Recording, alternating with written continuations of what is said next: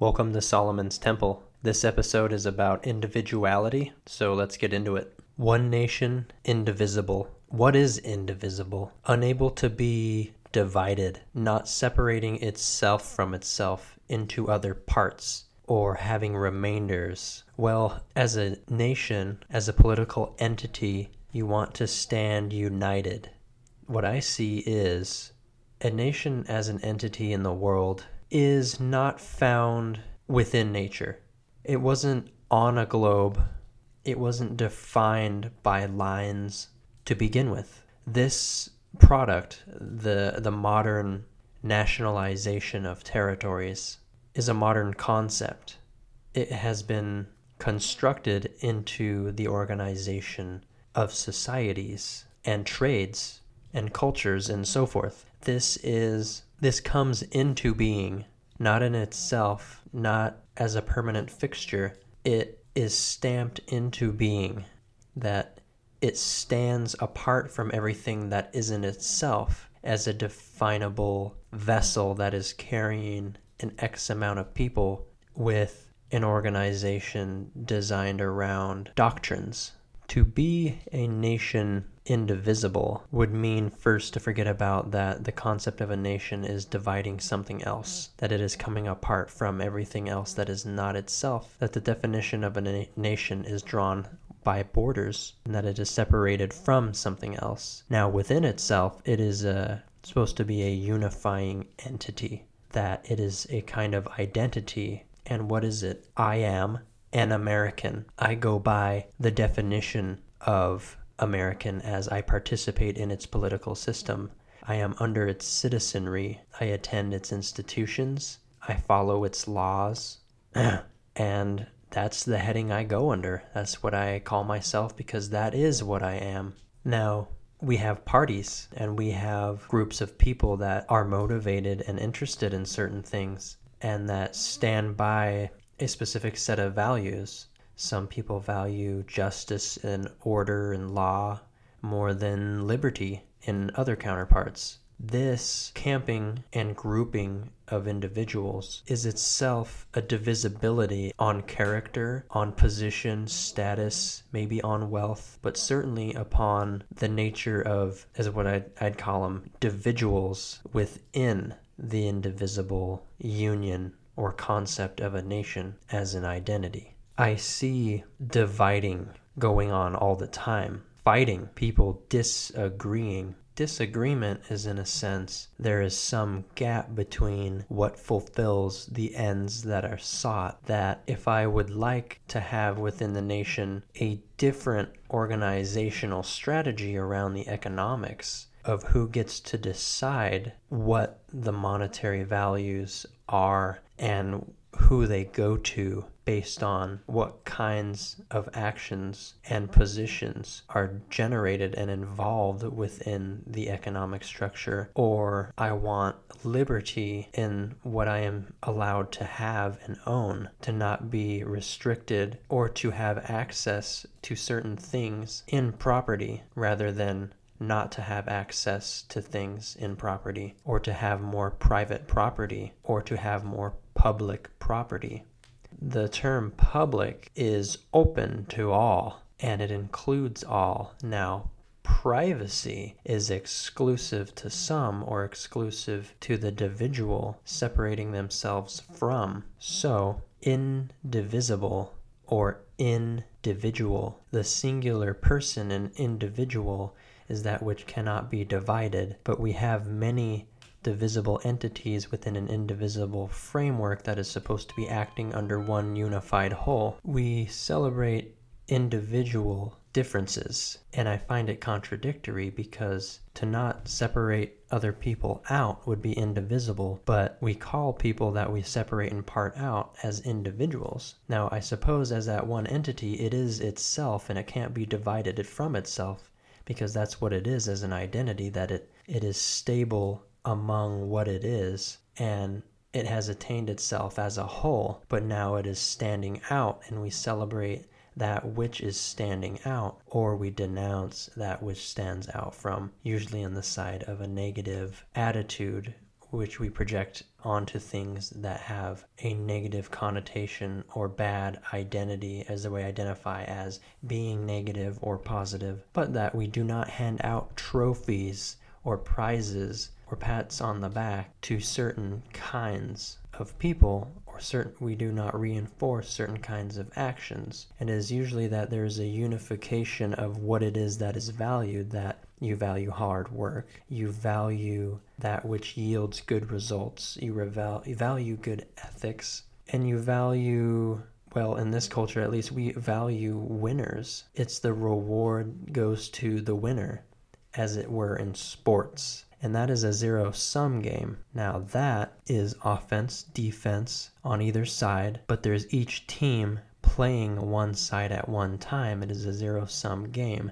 It is divided into teams, but it is one game. Everyone's playing by one set of rules that are being mediated by referees. All these things are staying in harmony, and there is no identity of self interest that can transcend the others. It is all fair game as long as the rules are met, so that we, we value also the medium, the objectivity of keeping two different sets of individuals in an indivisible framework.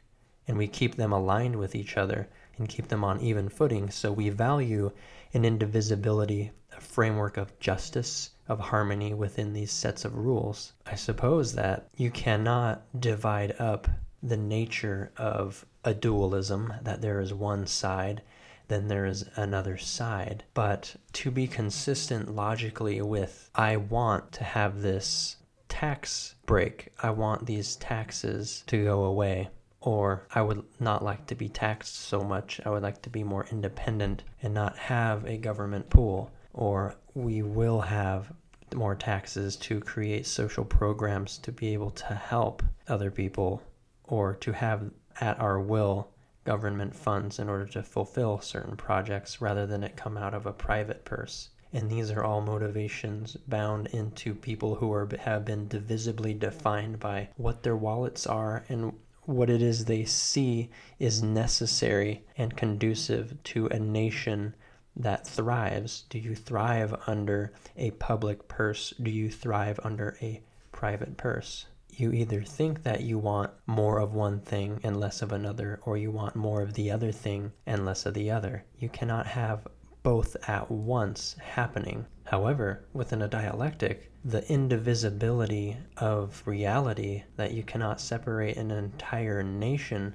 out from itself, that on its own terms it is not separate from what goes on, that the understanding of a public entity serves the interests of certain divisibilities, and a private purse serves the interests of certain other divisibilities. Identifying with what serves one or the other puts you within a framework of understanding what it is that serves you and what it is that benefits where you are within the framework of the nation. And of course, for myself, I value the empathetic closure of other people, feeling as though other people may be responsible for helping me, or that I rely in some sense on other people, the manifestations and the resources by other people, that I, I rely on these things to happen for myself. And they rely on me for other things to happen.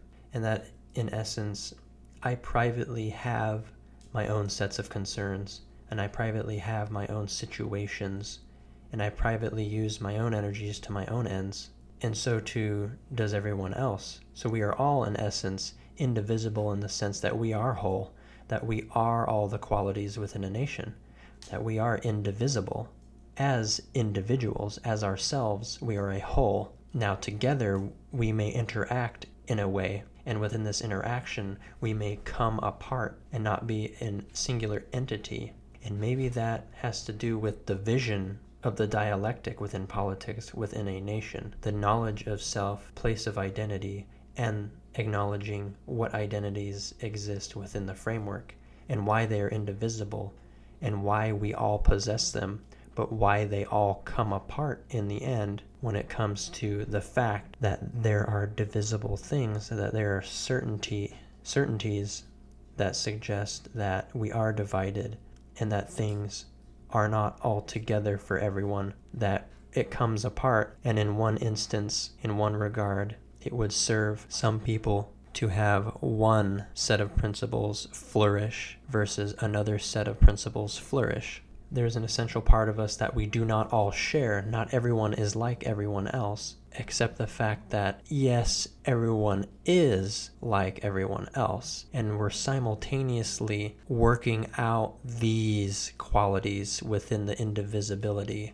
of self but that does not mean that there can't be independence. But it doesn't mean there can't be a space for dependence and that we do rely on each other. And it is within the understanding of how and who is reliant that we may then empathetically agree why a necessity of a divisibility is occurring and born out of what kinds of identities.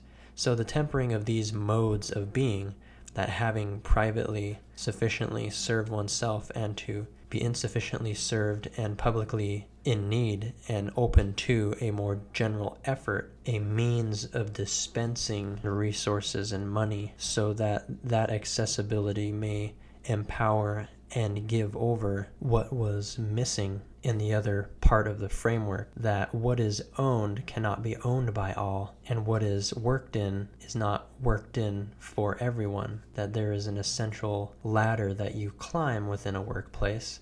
That there's an X amount of time you spend in something that determines what it is you do and the roles you fulfill within them. There is a piecing out uh, the time and effort required in order to be and fulfill and do certain kinds of things, and that it would be impossible within an organization of such nature that from the bottom there is more and at the top there is less or few within ownership would require that we identify what needs are at the bottom and what powers are there and what needs, if any, are at the top and what powers are there. Dependency and independency among certain forces being needed as an entity is one of the major things that gives us a security as a self. Being needed somewhere or by someone, in essence, feeling as though you belong and not everyone belongs, but not everyone is needed as much. And that valuation of identity is also a quality that needs to be fought for. For in essence, we all need the same things, and this indivisibility of character and quality that's innate within the idea of ourselves needs to be met and fulfilled, yet the identity of what constitutes nations and what constitutes other massive identities should go alongside this idea of indivisibility. Yet we find ourselves again within individualization as an identity that cannot be separated from itself, but it is in essence divided from other individuals. Well, that's about it for this episode. One more thing I might add is everything's constantly being added and conjuncted between indivisible entities. We're always learning things and adding on experience, and in some way, we are always separating away from what it was that we were. We are almost breaking away and dividing and separating from our former selves, and in a way, separate and create some distance from others, so to speak. Things change all the time. Things are always occurring in different ways, and everyone's going through their own continuums. And that's what makes life so dynamic. So, the indivisible nature of things is comforting and is nice and upholds the view of responsibility for everything and everyone. But individuality itself is important to uphold. Maybe on a even more important note that that is what ultimately populates and animates our own temples. So thank you for showing up to my temple. I'll see you next time.